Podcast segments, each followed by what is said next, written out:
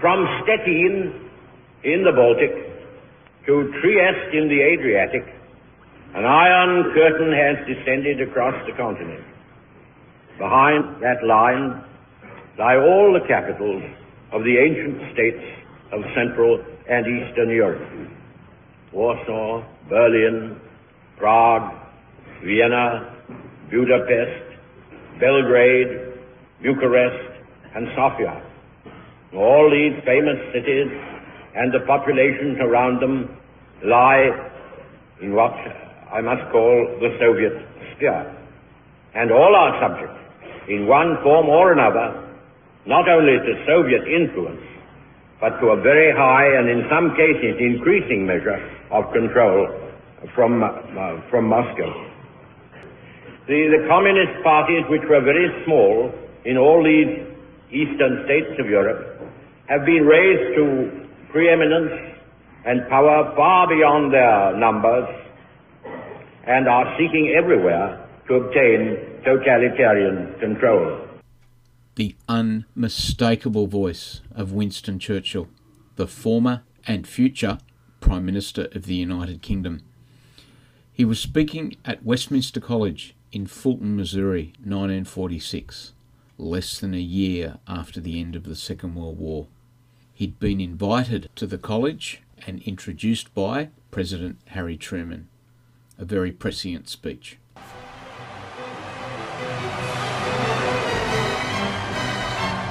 this is how liberty dies. With thunderous applause.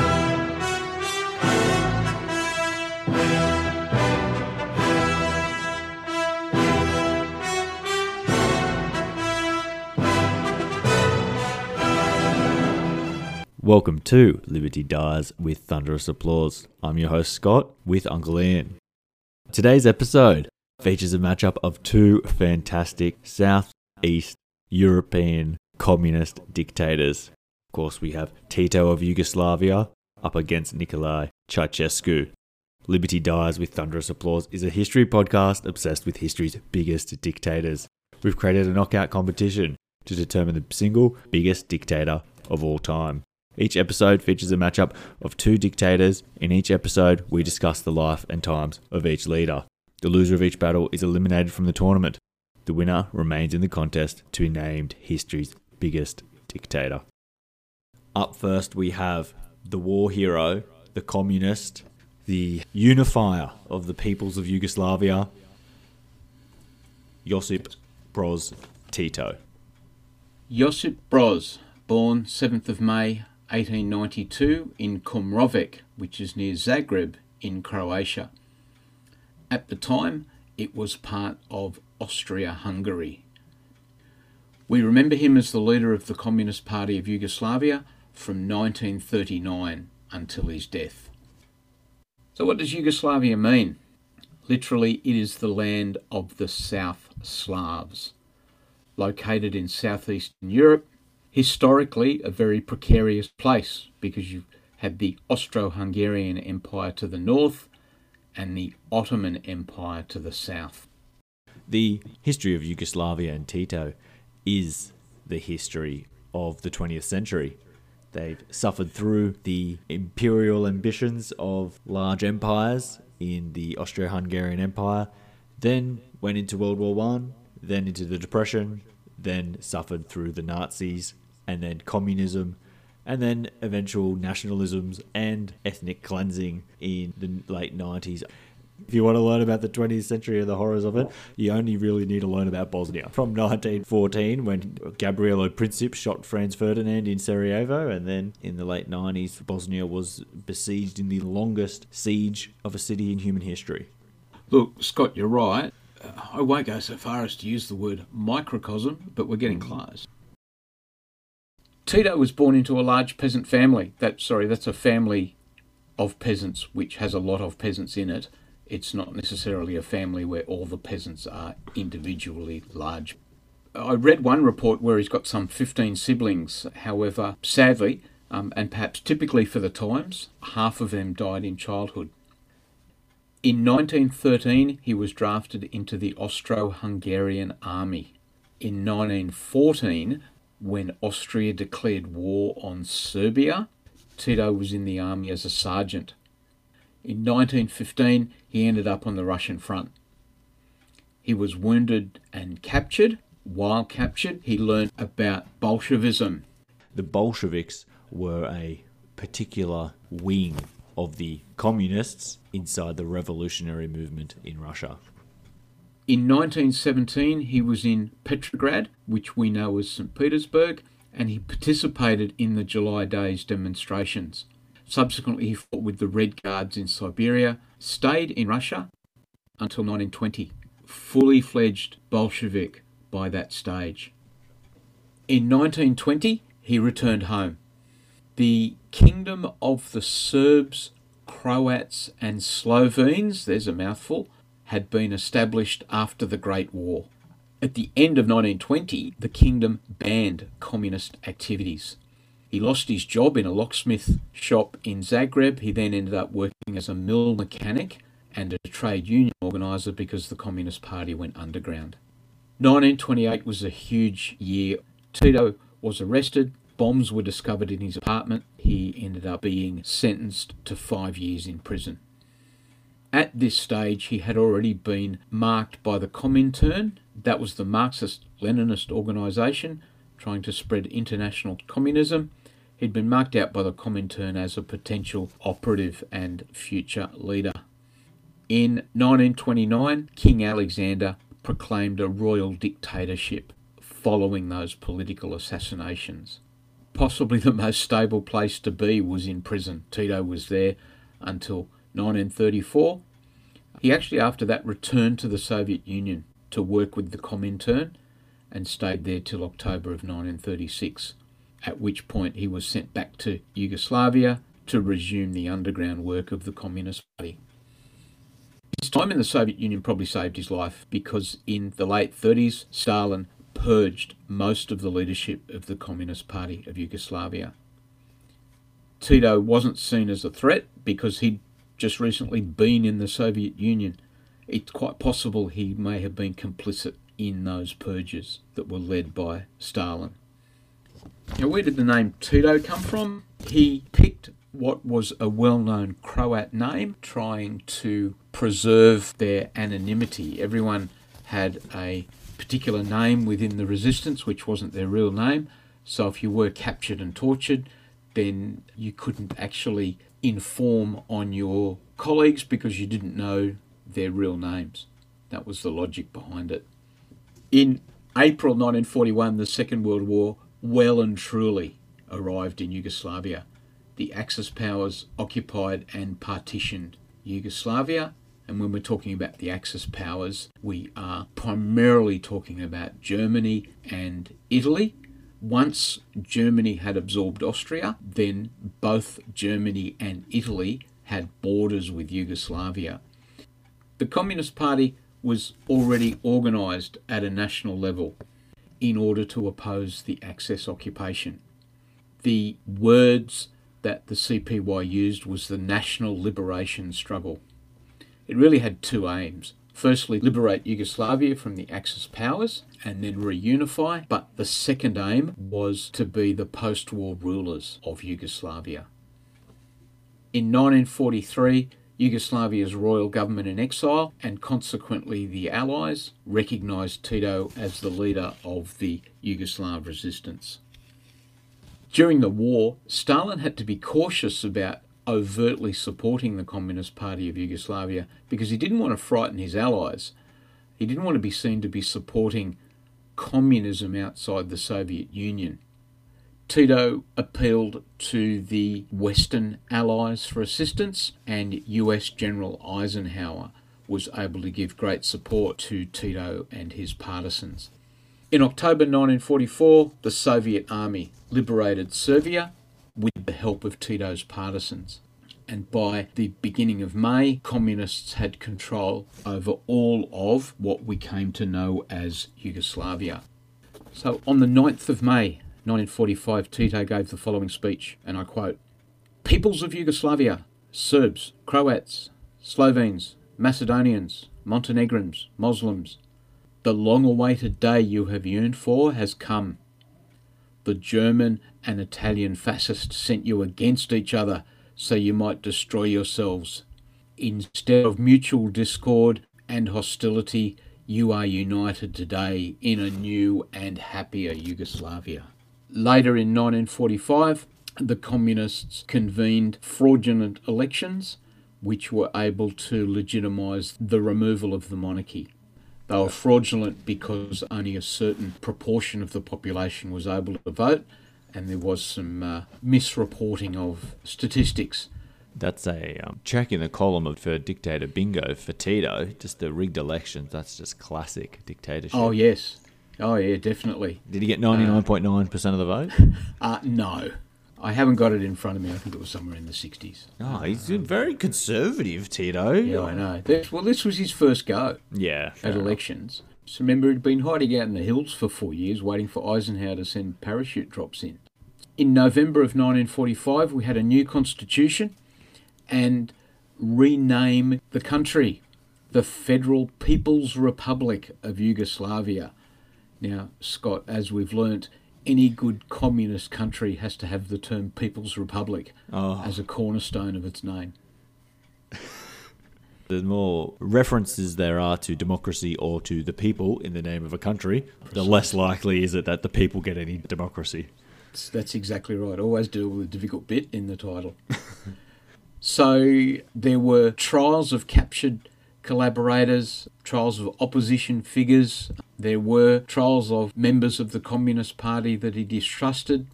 All this helped to make Yugoslavia look more Soviet. Now, once he'd established the Federal People's Republic of Yugoslavia, Tito also had territorial aims in Albania and also in northern Greece. Again, Stalin was cautious. He didn't want to provoke the West any more than he already had. And this was the start of the famous falling out between Stalin and Tito. In 1948, Stalin publicly condemned Tito, having been unable to unseat him. The only result in that is that it pushed Yugoslavia closer to the West in terms of their diplomatic relations and in terms of their trade. Maybe Stalin felt threatened by Tito. As it turned out, when Stalin died, found amongst his papers was a letter that Tito had written to him. I've got the quote. Stop sending people to kill me. We've already captured five of them, one of them with a bomb and another with a rifle. If you don't stop sending killers, I'll send one to Moscow and I won't have to send a second.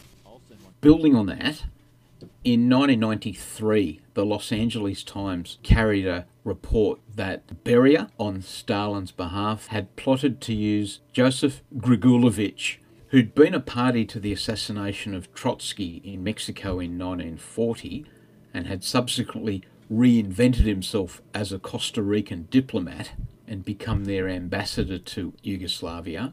With the last name Grigorovich. That's right. To kill Tito either via poison or via lethal bacteria, possibly released from a jewellery box. There's no evidence that particular plot was attempted, although after Stalin's death, when Khrushchev met with Tito, he would apologise for the reputed 22 assassination attempts, saying that Khrushchev was impressed that Tito was so well protected by his informants and his guards. 22 times is a lot of times to survive uh, an assassination attempt from Stalin. Most people don't get more than one go at it. Exactly. I think that says volumes about both Stalin and Tito. That's right.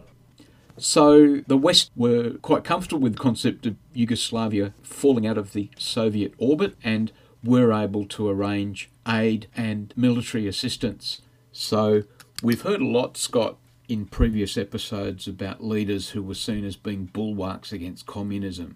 You can't describe Tito that way, but we can certainly describe him as a bulwark against Stalinism. And I think the Western countries were comfortable with having Tito in power because of his anti Stalinist rhetoric.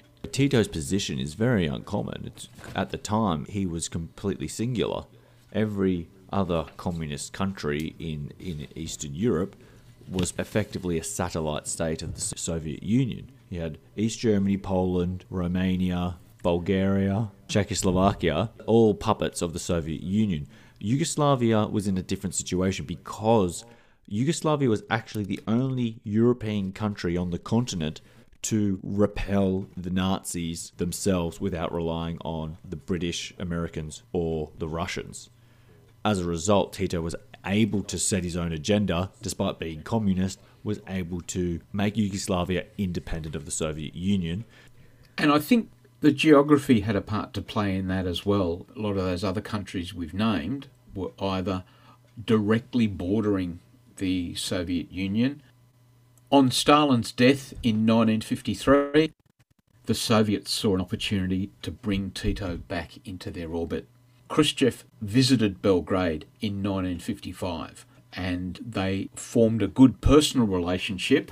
However, that only lasted until 1956 when the Soviets sent the tanks into neighbouring Hungary. Tito increasingly saw himself as neither of the East nor of the West. He actively sought out other leaders who similarly felt non engaged, and during the late 1950s, he built up relations with Nasser of Egypt and Nehru of India. In 1961, Tito hosted the first formal meeting of the non aligned states. It was his dream to promote non alignment as a movement in itself to be neither east nor west. And he did grow to enjoy being a figure on the world stage. He liked his uniforms and he liked his foreign trips. The non aligned movement continues today. It has grown to include 120 members. And Scott, you might recognise some of the names of leaders who've served three year terms as chairman of the non aligned movement Mugabe, Suharto, Mubarak, both Castros, Ahmadinejad, and Mandela have all served as chairman of the non-aligned movement at one stage. How do you how do you go from Mubarak to Mandela? There's a jeez. You don't have to be a dictator to be a member of the non-aligned movement, but it sounds like it helps. Yeah. Within Yugoslavia, Tito tried to roll out a different brand of communism, almost going back pre Lenin. He wanted to set up workers' councils at factory level so that they could discuss operational issues and identify the best way to run that business. It would still be state owned, but the workers would have a say in the operation of the factory.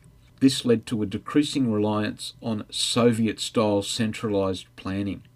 He also introduced a party senate trying to democratise the Communist Party, which does sound like a bit of a contradiction in terms. He also set up diplomatic relations with the Vat- Vatican um, and allowed freedom of religion, although the Catholic Church had to agree to stay out of politics. Now, he didn't have wide scale purges in the same sense as a number of other countries that we've heard of, but there were times to remove his political opponents. Some ended up in jail, some were asked to leave the party, some were asked to go into exile, but there's no evidence of widespread murders of political opponents. The Stalinists, the enemies of Tito, and the anti communists got to share a prison island Approximately 50,000 Stalinists and anti communists were tortured on the Croatian Alcatraz named Goli Otok. What made Goli Otok unique as a prison camp was that the inmates were forced to beat and torture each other. Antonije Isakovic, in his book, wrote New arrivals, together with those inmates deemed still politically unreformed, were forced to run through a corridor of fellow prisoners wielding sticks and whips. The guard stood back and watched as the victim was beaten and verbally abused. Some victims collapsed, bleeding on the ground. Those who made it to the end were required to point out which of the prisoners had not beat them hard enough. These men were then forced to run the gauntlet themselves. After their time at Goli Otok, some inmates became so dependent on their captors that even later in life, after they were released, they were almost incapable of taking even trivial decisions for themselves. After his release, one inmate sought out his guard to ask him whether he should get married or not. What's maddening, Uncle Ian, about this system is that Tito is fighting Stalinism with Stalinist methods. Yes, I don't think that's quite the reputation that Tito wanted to push across to his friends in the West. That book only came out very recently, uh, in the 90s, because it was hidden. Because the people loved Tito, it wasn't something that they wanted to hear, and the inmates and guards were so ashamed of their participation in that system. In contrast to that, Tito built a residence off the coast of Croatia known as Paradise Island, which sounded much nicer. He hosted Elizabeth II as well as the Shah of Iran, and for some reason, Elizabeth Taylor, Richard Burton, and Sophia Loren. It's now open to tourists. Speaking of Elizabeth II, Tito's governing style was very monarchical. In Serbia, he adopted the traditional royal custom of being a godfather to every ninth son. Just like a Serbian king, Tito would appear wherever a ninth child was born to the family to congratulate the parents and give them a gift of cash. Which sounds quite lovely. I mean, I wouldn't mind that if, if I had a ninth child and Tito rocked up with a bag of cash. Yes, you're not going to you're not going to turn him away. No, absolutely not. Just on Paradise Island, Scott, and ignoring the fact that probably sounds like a reality television show, that particular island was one of his 32 official residences throughout Yugoslavia. Now, to be fair, they were all state owned rather than Tito owned, but he did have exclusive use of all 32. Yes, um, the, the proletariat wasn't getting uh, a week in Paradise Island, were they? Oh, it's not a timeshare setup, Scott. You're exactly right. You have a really nice set of holiday destinations, ranging from mountainous to, to coastal to rural. Mm. It would be lovely. Yeah, back up, back up in Slovenia with all the relatives, with all those siblings. I'm guessing he had a lot of nephews and nieces, but I don't actually know. What what I do know about his personal life, it's impossible to say how many wives he had. It's at least four. His final wife was Jovanka, some 30 years younger than him. They got married in 1952. She was of Serbian background. They'd split in the late 1970s. No pun intended but at the time of Tito's death, she was still considered his wife and consequently was put under house arrest after Tito's death and passed away only in 2013. So, in the 1970s, Tito was well into his 80s by this stage, still in power, but still conscious that there was going to be a, a change of power at some stage in the future he wanted to try and decentralize power back to the provinces, the, the eight republics that made up Yugoslavia. And so the 1974 constitution brought in a, a loose federation whereby each of the republics, so Slovenia, Croatia, Bosnia, Serbia, Montenegro, etc., would each get a term as the, the chair of the federation, like a rotating presidency. This gave the smaller republics equality, which antagonised the Serbs as the largest. And of course, the Serbs had been quite happy with the capital being in, in Belgrade. This helped pave the way for the Serbian antagonism in the 1980s and the rise of Milosevic. And then, after Tito died in 1980, the absence of his authoritarian oversight led to the increased rise of nationalist groups and the eventual breakup of Yugoslavia and the, the racial and religious civil wars that we saw. He was uh, holding Yugoslavia together by the force of his own charisma. The speed at which Yugoslavia fell apart after his death really hammers home his unique ability to hold that country together. Oh, you're right. And the fact that he'd been the leader of the partisans during the Second World War, that sustained his reputation all the way through.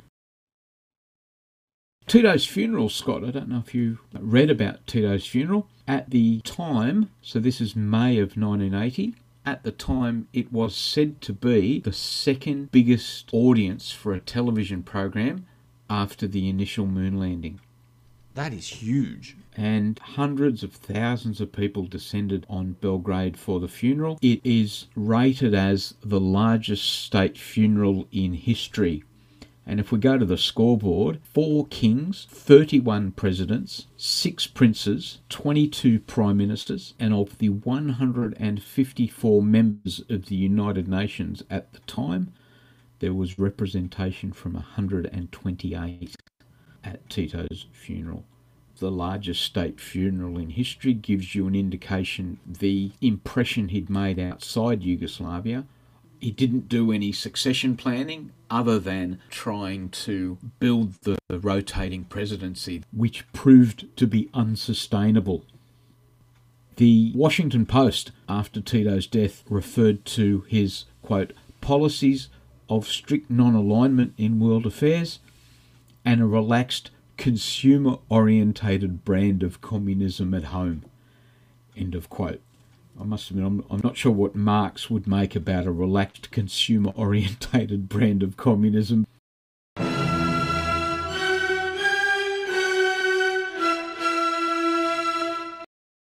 Up next, we have the Romanian dictator Nicolae Ceausescu, the king of communism, who was dictator of Romania from 1967 until December 1989.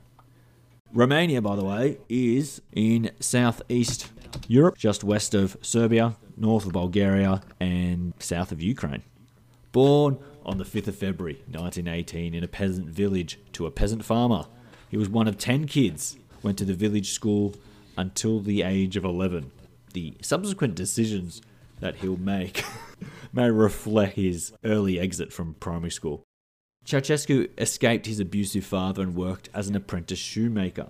Through his boss, he was introduced to communism. Young Nikolai worked for the Communist Party, which was illegal at the time. He spent his youth getting arrested for the party, protesting, collecting petition signatures, and getting into strike fights.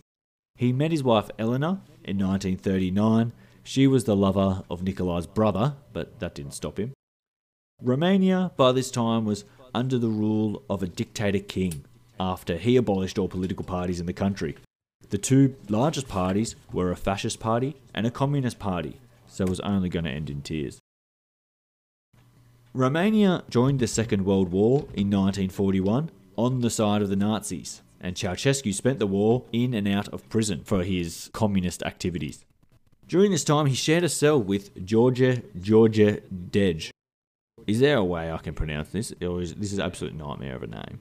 No, He shared a cell with George George Dej, prominent communist leader who became Ceausescu's mentor. There's great networking opportunities in prison, Ian. Ceausescu assisted his mentor in his famous self-criticism sessions with his comrades. Self criticism was a Marxist concept which was a way to publicly interrogate intellectuals and party members who were suspected of possessing counter revolutionary positions. Chinese Communist leader Chairman Mao said of the concept Dust will accumulate if a room is not cleaned regularly. Our faces will get dirty if they are not washed regularly. Our comrades' minds and our party's work may also collect dust and also need sweeping and washing. Basically, it was a way to ensure complete homogeneity, unthinking devotion to the ideology of the party leaders. Ceausescu's role in these sessions was to violently beat any comrade who did not divulge their thought crimes. As Ceausescu said, Marx and Lenin have taught us that anything is ethical so long as it is in the interest of the proletarian class and its world revolution. That- straight out of the textbook. I love it. yeah, that makes me very nervous. During the war, the Soviets had the Nazis and the Italians on the back foot after the Battle of Stalingrad. They marched into Romania, and Stalin, the Soviet leader, had 130,000 Romanian soldiers sent to the gulags, most of whom would die. So, after helping Hitler exterminate 160,000 Romanian Jews, Romania decided to switch sides in the war and in 1944 sent 250,000 troops to join up with the Red Army of the Soviet Union. The Soviets defeated the Nazis in Eastern Europe, and their leader, Joseph Stalin, kept his troops in Romania and the rest of Eastern Europe. Stalin forced the Romanian king to make the Romanian Communist Party candidate the Prime Minister of Romania. The communists forced the king to abdicate by threatening to massacre a thousand school children. They're not messing around, are they, Uncle Ian? No, that's a sign of determination. Romania was now a communist utopia. Uncle Ian, do you know the origin of the word utopia? I seem to recall it was a book about a mythical place where all would be well. Very good. So, Sir Thomas More wrote his book Utopia in 1516. It's very clever, based on the Greek language, ou being not and topos meaning place. Utopia literally means no place or nowhere. It was a pun, as it's almost identical to the Greek word utopos, which means a good place. He's saying it's a good place that is nowhere, it doesn't exist. So Ceausescu was made deputy minister of the armed forces under his old cellmate, George George Dej. Throughout the late 40s and 50s, Ceausescu and Gheorghe Gheorghiu-Dej successfully purged the party of the Russian loyalist faction, securing control of the party and of the country. Gheorghe Gheorghiu-Dej died in March of 1965. Ceausescu was chosen to be a temporary leader as a result of party infighting. He was chosen for his weakness. He was five foot two, barely educated, with a terrible stutter. He was the compromise candidate that they believed could not wield much power. Like Stalin himself, Ceausescu rose to the top by the virtue of being underestimated. Nicolae Ceausescu is the ruler of Romania, and his official title becomes General Secretary of the Romanian Communist Party, President of the Socialist Republic of Romania, and Supreme Commander of the Armed Forces. The longer the title, the bigger the ego. It's like a Daenerys Targaryen situation. Um, have you watched much Game of Thrones? No. Well, it ends in a similar sort of way. Ceausescu was popular with the public after he stood up to Russia and opposed their invasion of Czechoslovakia. Romania is now joining Yugoslavia, trying to break away from the Soviet Union. Ceausescu announces, We want to ensure a multilateral development of society, the thriving of all sides of social life, economy, science, and culture, the improvement of management, the moulding of a new man, and the promotion of socialist ethics and equity. It's got all I the buzzwords in there. Yeah, I think I've heard that speech before. like every dictator that comes to power. Yes, exactly. His ambition was to turn Romania into a world power, which does seem unlikely. He inserted himself onto the world stage by brokering peace deals between the US and China. In 1966, he announced Decree 770 in order to create a great and powerful Romania. This decree banned all birth control and abortions. He announced the fetus is the property of the entire society. The birth rate doubled initially, but would later fall as a result of widespread malnutrition. Women were taken by the government once a month and examined for signs of pregnancy. 500,000 of the unwanted children ended up in the famous orphanages known as the Orphanage Archipelago. After the fall of Ceausescu, foreign reporters took statements from the children detailing emotional and physical abuse. The state workers who ran the orphanages were so hungry and corrupt they stole food designated for the children, which would explain why the press found corpses stacked in the basements. In the West, we have the terms Generation X and Generation Y. In Romania, this generation was called Generation Unfortunate. Ceausescu, however, was a master of propaganda. The news reported that they were living in the golden era of Ceausescu. He saturated education in schools and universities with his ideology. He enforced strict ideological conformities in the humanities and social sciences. In the evaluation of a student or state employee, the metric of competence was replaced by ideology. Professionals were replaced by activists. Culture and the arts became another instrument for political propaganda. He manipulated the content of radio and television shows, publishing houses, theatres, cinemas, opera, ballet, and artists' unions to promote a militant, revolutionary character in all artistic productions. Ceausescu is most famous for the cult of personality that he built. His collections of nicknames included the Architect, Prince Charming, Genius, Secular God, and Celestial Body. And Scott, bookshops were required to carry collected works, the collected speeches, which I think ran to 30 volumes. I think the bookshops in Nazi Germany probably felt hard done by. 30 volumes of collected speeches, I think, might be close to a record. I suppose it's a communist country, but is he getting the royalties for every book sold? He's probably getting the royalties for books that everyone writes, whether he's written them or not. I think that's right.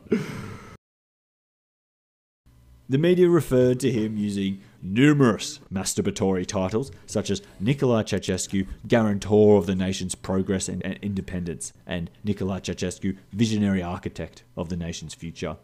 He carried a presidential scepter like a medieval king. Children learned songs in schools praising their perfect leader. The purpose was to make criticism of the regime impossible because the leader was infallible. Images of Ceausescu with perspective that might reveal his short stature were banned.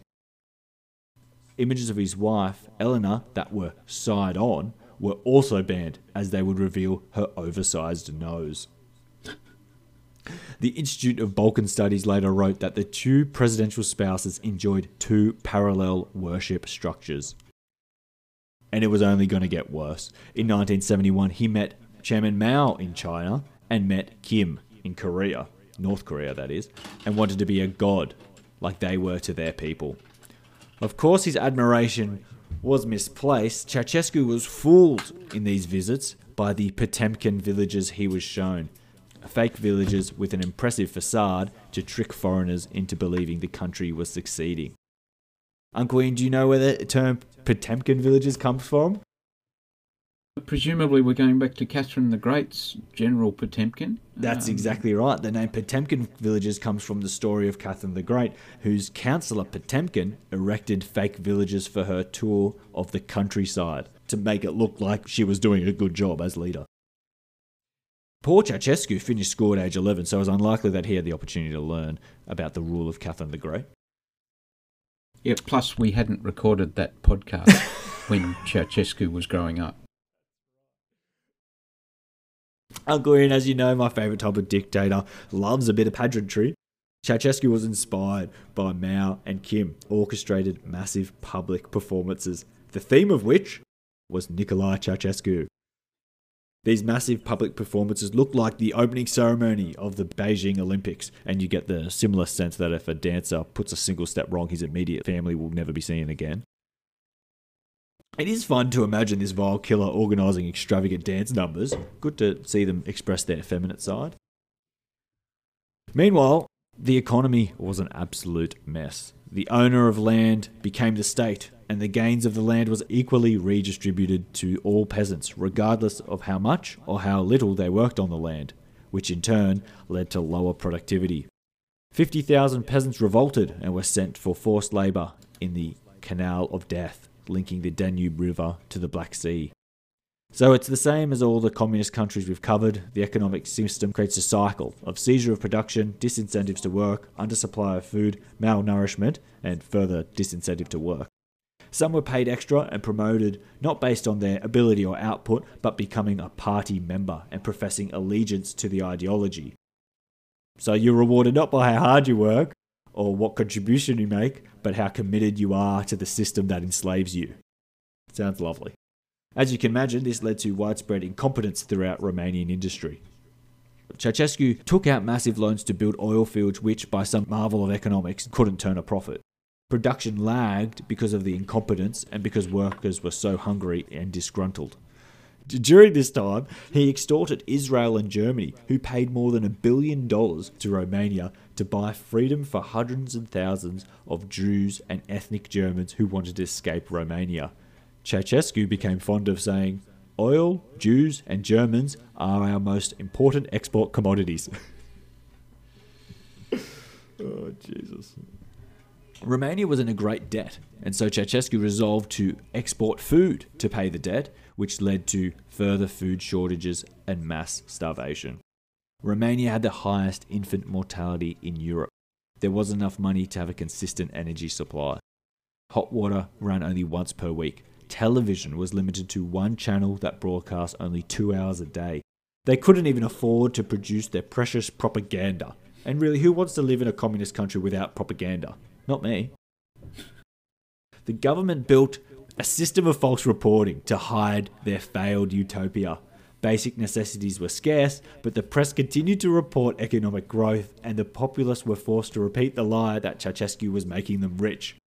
The mouthing of lies has a significant psychological impact on the populace.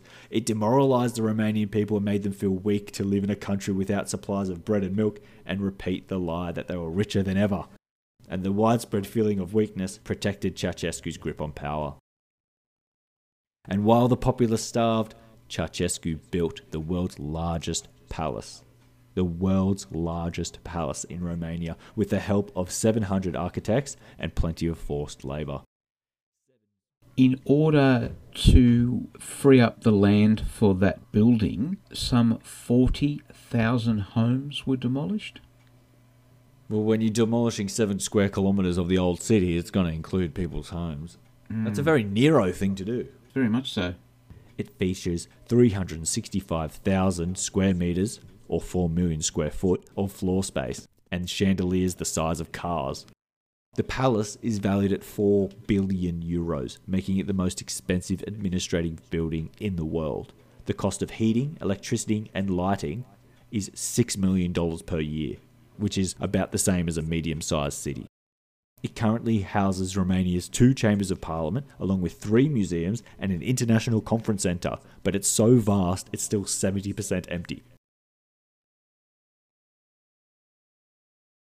While we're just on corruption, I'll add that Ceausescu made his wife vice president and a scientist, despite the fact that she was uneducated and couldn't speak decent Romanian. The newspaper had to refer to her as Comrade Academic Doctor Engineer Elena Ceausescu, brilliant politician and patriotic scholar of broad international renown. She put on science exhibitions, took questions, and would have a translator translate her answers to the foreign scientists. But in reality, she would just speak absolute nonsense, and her translator was really a scientist and would just answer the questions himself. Oh, that's clever. That is good, I don't mind that. Idi Amin would be proud of that. The two of them, Nicolae Ceausescu and his wife, became famous thieves. During a state visit to France in 1978, the couple reportedly raided their official accommodations, and France's president at the time had to warn Queen Elizabeth II ahead of their visit to Britain to lock down the valuables at Buckingham Palace. Nikolai loved hunting, or at least the idea of it. He had members of staff place sleeping pills in jars of honey to drug wild bears for him to shoot. It really takes the sport out of it. Tito went hunting with Ceausescu once, and Tito realized he hated Ceausescu because Ceausescu kept cheating. He once shot at a bear, and having missed it, fired at it a second time after the ball had moved out of Ceausescu's and into Tito's field of fire. Tito then killed the ball with his first shot, being a war hero. But Ceausescu falsely claimed that he too had hit the ball with his shot. And Tito says sarcastically, in that case, your shot must have gone up the hole under the ball's tail. Oh, When they went hunting again together a few years later, Ceausescu again claimed to have killed a boar when it was in fact Tito who shot it. Silliness with Tito aside, Ceausescu is famous for his ruthlessness. When miners went on strike, he was forced to make an embarrassing public compromise with them. He then quietly rounded up the ringleaders for what was explained to be medical examination and treatment. Each of the ringleaders was strapped to a bench under an x ray machine and was blasted with radiation for five minutes, ensuring they would all die of cancer in a year's time. I'm just shaking my head on that, Scott. You, you can't make this stuff up. Ceausescu was also fond of totalitarian surveillance of his people with the infamous Securitate. They had recruited half a million informers in a country of 22 million. Anyone suspected of disloyalty to the Communist Party was watched constantly with their family's entire life recorded with microphones. Scott, you mentioned the sheer scale of the Securitate with more than half a million informants, and at that stage, there were 25,000 full time officers who were members of the secret police. So it was a, a huge network. One Romanian girl interviewed by the BBC recalled her life after her father was sent to prison for suspected disloyalty. The blinds in their home had to be open at all times to allow the Securitate to monitor them. Each morning, agents followed her to school. She was recently allowed to read the file they developed on her. She found every conversation she ever had was documented, every fight, every meal. They even had a file detailing the dreams she had at night. When her father was released from prison, he was not the same. He was so broken and fearful, he would ask his family's permission to go to the bathroom or to have something to eat. And they would say, Of, of course you can use the bathroom. This is your house. In November 1989, the Romanian Communist Party renamed Ceausescu as ruler. In the city of Timisoara, an ethnic Hungarian pastor refused to be threatened into silence. Members of his congregation surrounded his apartment in a show of support. The government attempted to evict the pastor, triggering protests in the city. On the next day, on the 21st of December, Ceausescu staged a massive rally in Romania's capital of Bucharest. The media presented it as a spontaneous movement of support for Ceausescu. he blamed the uprising on fascist agitators who want to destroy socialism. Eight minutes into his speech, several people began jeering and booing, and others began chanting, Timisoara, Timisoara, the town containing the pastor staging the protest. Ceausescu raises his hand to silence the crowd, but they would not be quiet. If you watch the video, you can see his face as he slowly recognizes he's losing his grip. In some perverse attempt at bargaining, he announces he will raise the national minimum wage by 200 leu a month. The crowd began to boo and heckle. His wife Elena stated, The worms never get satisfied, regardless of how much food you give them. The party he threw to celebrate himself turned against him and became a genuine revolution as protesters broke into the palace. The couple fled Bucharest. The rebellion spread throughout Romania in a single day. The Romanian army deserted Ceausescu and joined the rebellion. The army captured Ceausescu and his wife and placed them on trial. The trial took one hour. They were found guilty, lined up, and shot against the wall. You can still see that wall it's covered in bullet holes, except the two unmarked silhouettes of Ceausescu and his wife. My memories of Christmas Day of 1989, hearing the news of the execution of the Ceausescus, it didn't come as a surprise because 1989 had been quite a revolutionary year that was the same year where we had the protests in Tiananmen Square, and only in the previous month had been the, the fall of the, the Berlin Wall. And so the fact that a dictator and, and his wife were overthrown and then shot went a long way towards, I guess, summing up the year. While some people in Romania still defend him, his own son, Valentin Ceausescu, said this of him The new kind of politicians lie all the time but my father was one of the old kind, more of a fanatic. He was driven by some kind of fanaticism, this belief that you can do good. It's a sort of madness. A couple of headlines after the uh, execution of the Ceausescus. The New York Times made reference to what it called 24 years of fierce repression, isolation, and independence and then scattered through some words that it was a despotic regime with a bizarre cult of personality, a good dose of nepotism as well. Um, some 30 Ceausescu relatives had very well paid positions in the Romanian government. So at one stage, he had one brother who was Deputy Defence Minister. At another stage, his brother in law was the party secretary in charge of agriculture. They were all on the state payroll. Um, and I imagine they were all educated until the ripe old age of 11. I think the last word goes to the Times, who were able to put it into a single sentence because their headline was The Tyrant Who Succumbed to the Wrath of His Long Suffering People. I like that.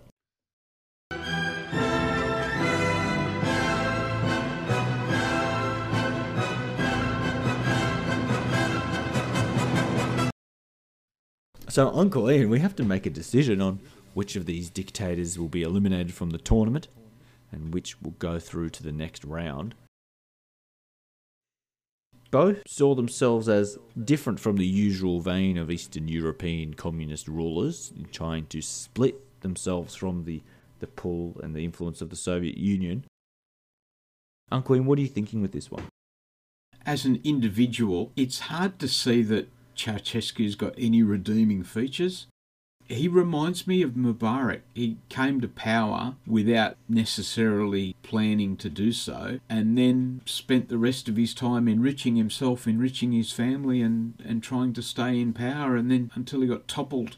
Tito, the reforms in the 1970s didn't do any good for the future of Yugoslavia, so his legacy is tarnished yeah, I'd, I'd be leaning towards Ceausescu, and, and it's probably the nepotism that, that gets it for me. He just seems to be a, a character that's very difficult to find any redeeming features at all.